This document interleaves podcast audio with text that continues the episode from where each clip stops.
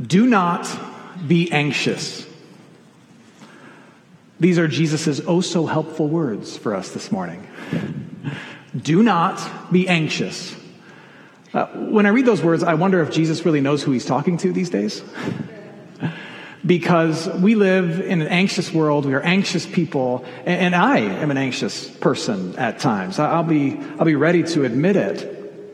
And, and Jesus telling me not to be anxious doesn't make me any less anxious. That's like when my wife and I are in a fight, uh, uh, or what we call a passionate discussion. That's like me saying to her, You shouldn't be angry about this.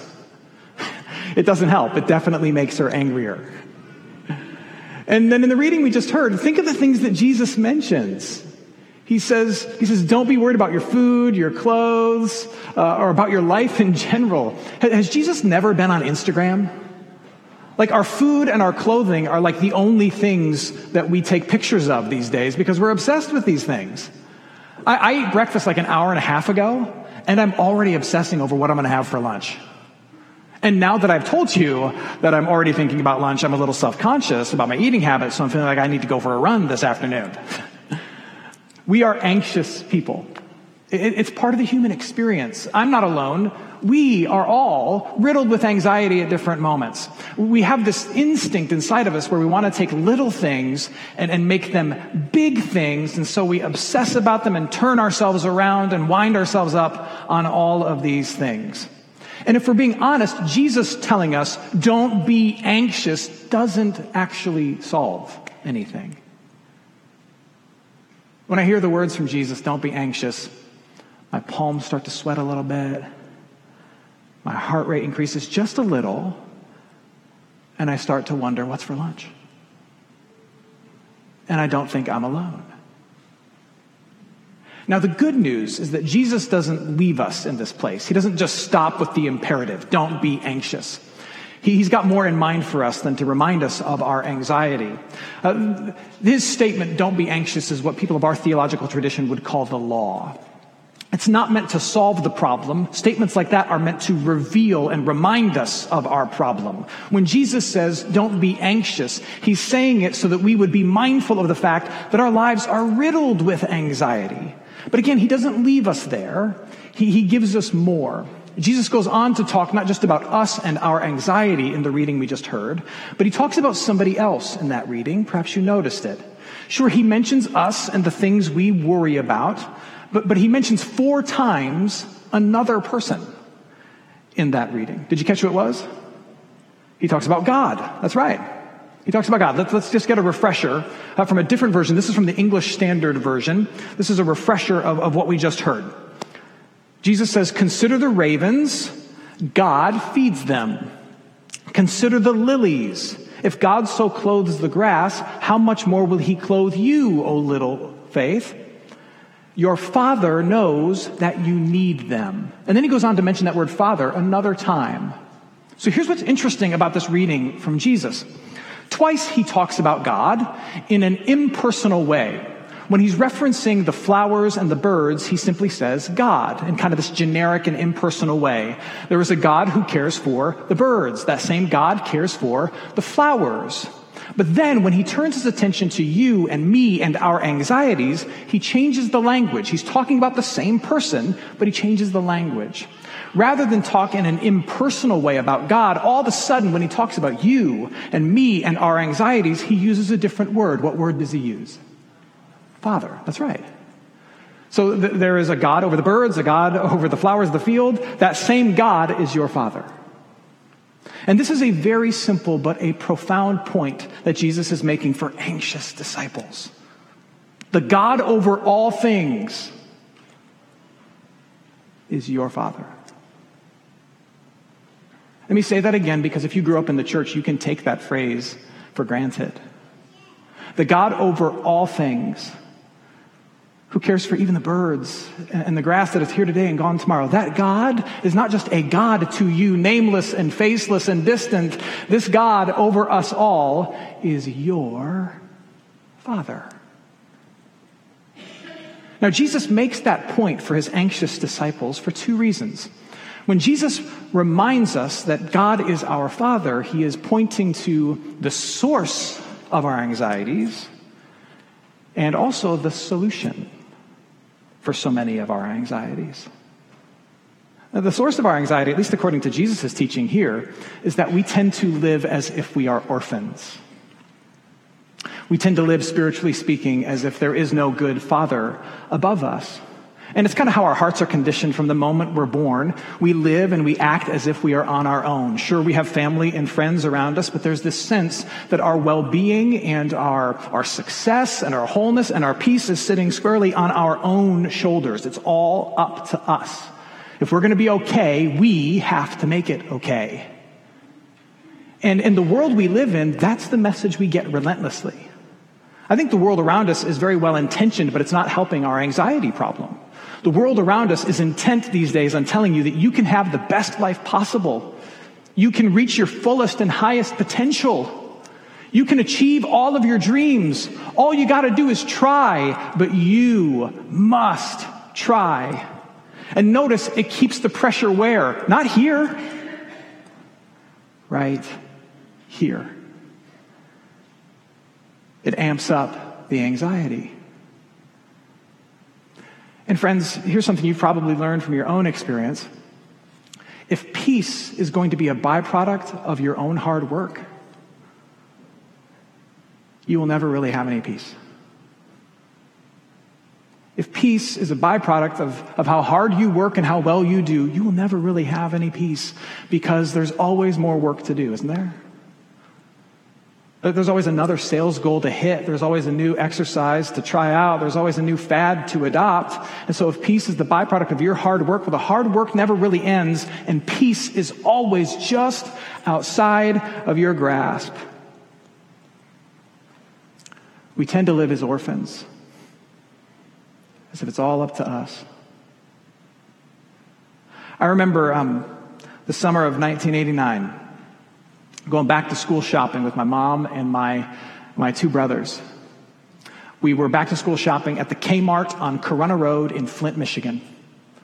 We did our back to school shopping at the start of the summer because my mom wanted to, to put all of our clothes for the fall on layaway so she could pay on them over the course of the summer and hopefully have it all paid off by the end of the summer. And I remember being anxious even about that, as if my clothing depended on me at nine years old wondering if, if the, the, the knockoff polo shirt and the tough skin jeans that my mom had picked out at the beginning of June would still be cool in the eyes of my friends when September rolled around. Or if, if the British Knight shoes that I really, really wanted would survive the inevitable purging that my mom would do over the summer as she realized it was going to get harder and harder to pay off all that layaway. So she would pull items out. Would my item that I wanted still be there when September rolled around? Those are the things I would get worried about. I may have been influenced by a book I was reading at the time. It was a popular series of books. It was called The Boxcar Children. Anyone ever read those books when you were growing up? If you're not familiar with this famous series of books, it's about this group of, of siblings who are all alone in the world. There's no parents around, no adults, no CPS taking care of them, no child protective services. It was just them living the hobo life at 10 years old in a boxcar. There's this tendency inside of us, inside of you, inside of me, to believe that we are boxcar children, so to speak. To live as orphans. That's the source of so much of our anxiety. Certainly there are other factors, but there's something inside of our hearts that says it's all on us. We are all alone. Everything that I need to survive is ultimately on my two shoulders. And we simply can't bear that weight. The source of so much of our anxiety is that we live as orphans. And so in comes Jesus and he says, Hey, remember, remember, you don't just have a God, that God is your Father. He's your Father. But again, Jesus goes even further. Not only does he tell us, anxious people who tend to live as orphans, as if we're all alone, not only does he tell us that we have a father, but if you, if you, if you read closely uh, in the teaching that we have for this morning, Jesus tells us the kind of father that we have. He tells us that we have a good father. Actually, it's, it's better than good. He tells us that we have a crazy good father. For those of you who, who know the Gospel of Luke, from where the reading comes this morning, uh, this teaching comes from Luke chapter 12. But in Luke chapter 15, Jesus gives a series of teachings that talk about the nature and the character of God. And in Luke chapter 15 is one of the most famous, if not the most famous parable that Jesus told, the parable of the prodigal son. And we tend to think that the star of the story, so to speak, is the wayward son who comes back home. But the real star of that story is the father, the real prodigal, which means excessive. The real prodigal in the story of the prodigal son is the prodigal dad, who is excessive and over the top, rare and unique in the love that he shows to the son, almost to an offensive degree that he would love this wayward son so much. This is the picture of God the Father that Jesus has in mind, even in Luke chapter 12. You don't just have a father in heaven, you have a good father, a crazy, generous father in heaven. Verse 28 shows us just how crazy generous this father in heaven is when Jesus says, Don't you think that he will clothe you, O faithless ones? Think about that. Your Father in heaven loves you so much that he will care for you, provide you for you. He will clothe you even though you are faithless in regard to him.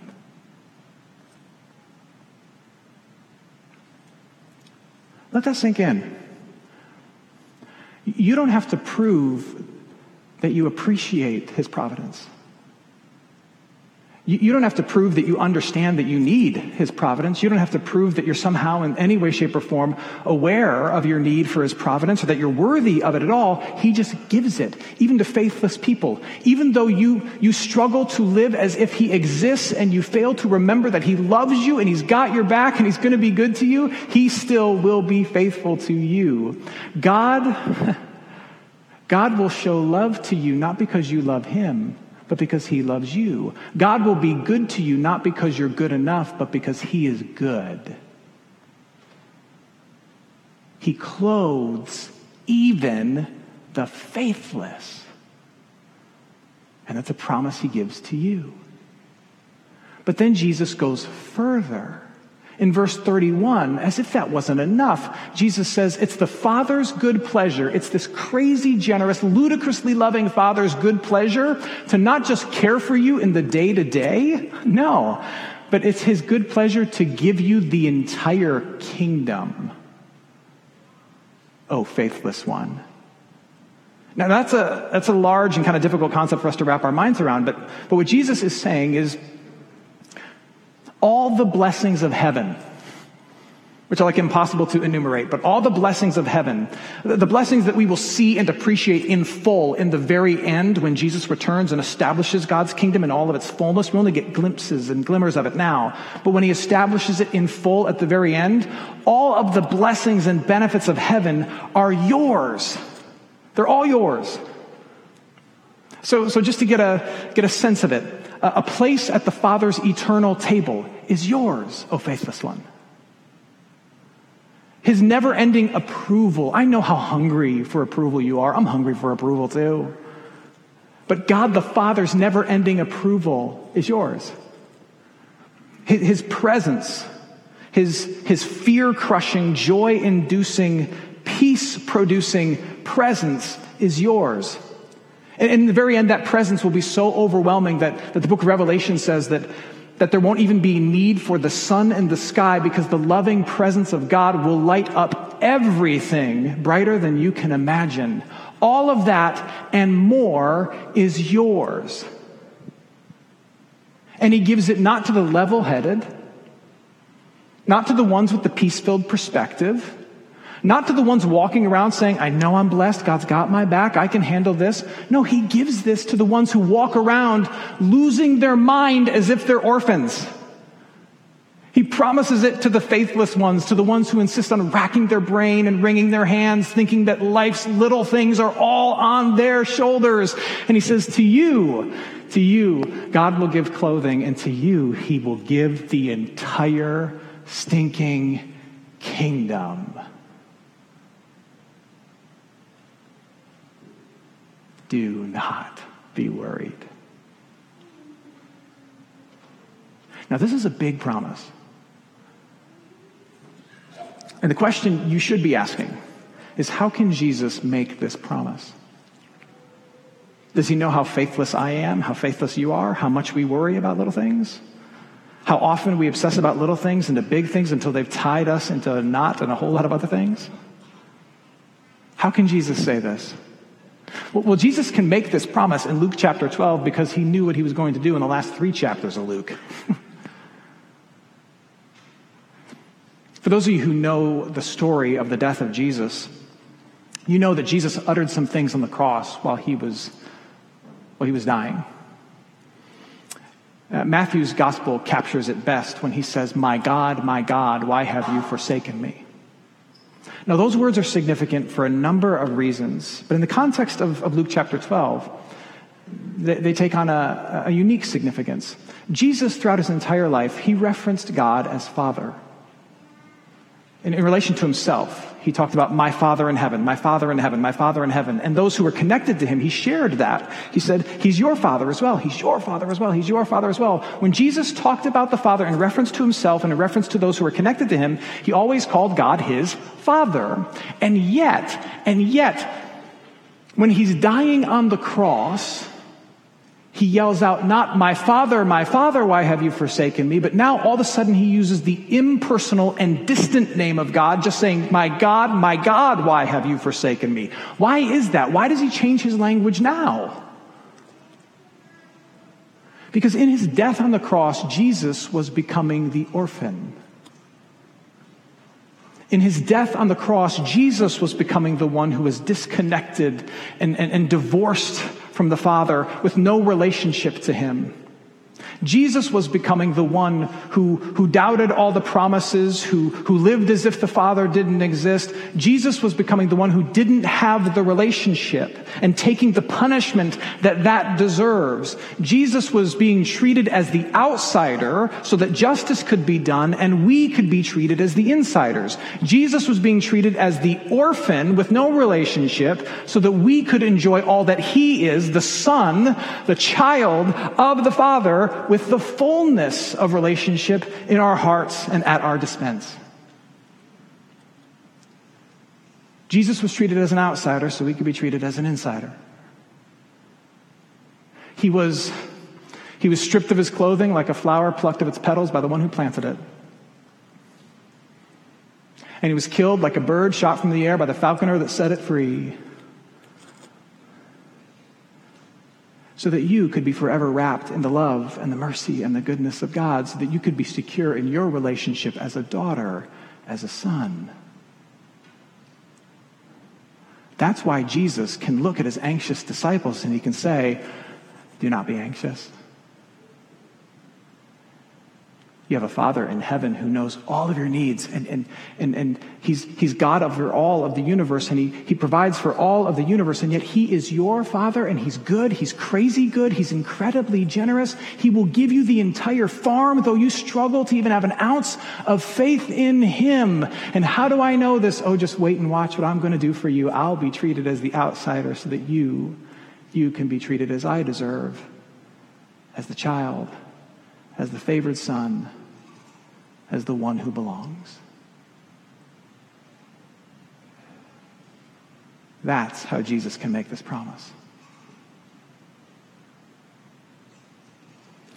Now, I'd love to tell you that as this truth that you have a Father in heaven who is crazy generous, who promises to care for you today, and who will give you the entire kingdom in the very end that as that truth gets, gets deeper in your heart and in your mind and, and becomes a part of your flesh and bones, that, that your anxieties on a daily basis will decrease and erase and you will live with nothing but peace. But that's not really the case. I do believe it gets easier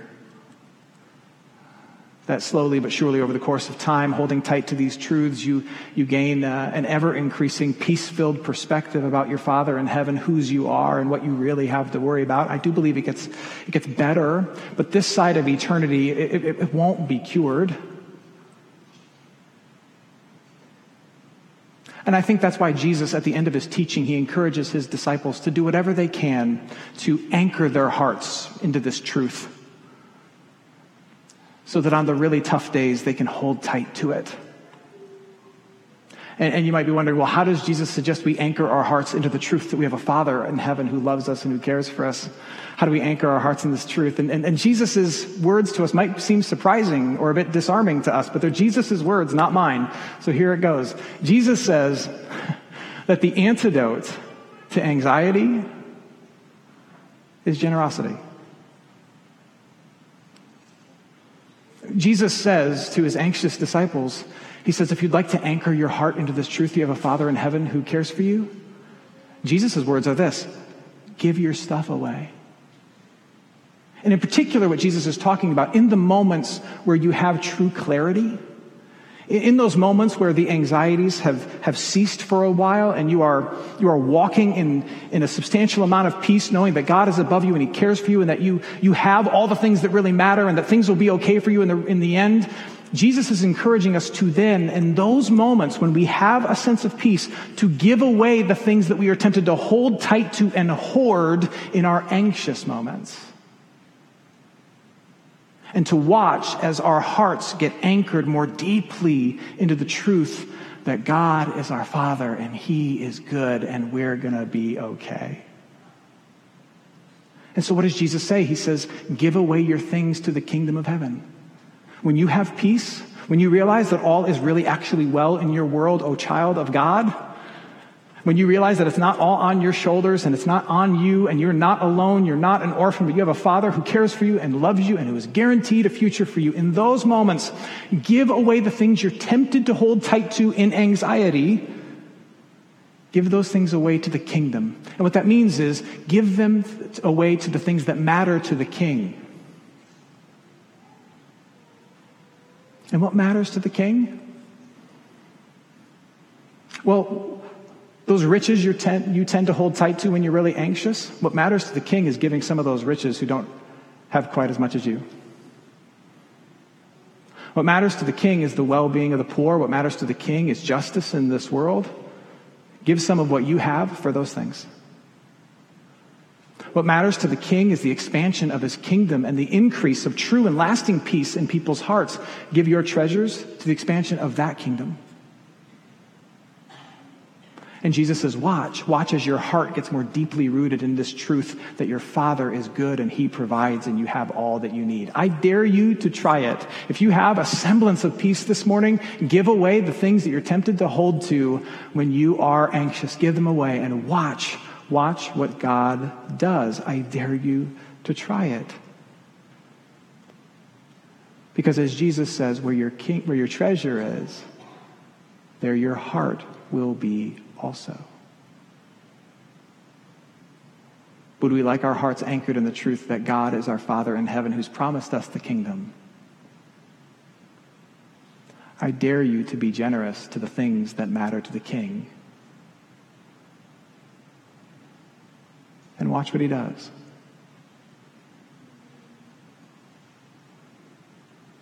So, what does that mean for you?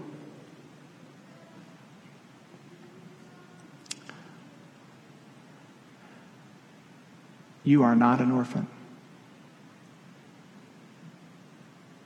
You have a Father in heaven who loves you, who is good to you, who is crazy generous to you. You are not one of the boxcar children. You are a well dressed kid of the kingdom. So, what should you do? You should anchor your heart into that truth. I don't know, maybe you find some, some anxious and frugal mom and you pay off her layaway. And you put her heart at ease. And you make sure her anxious little boy gets the shoes that he so desperately wants.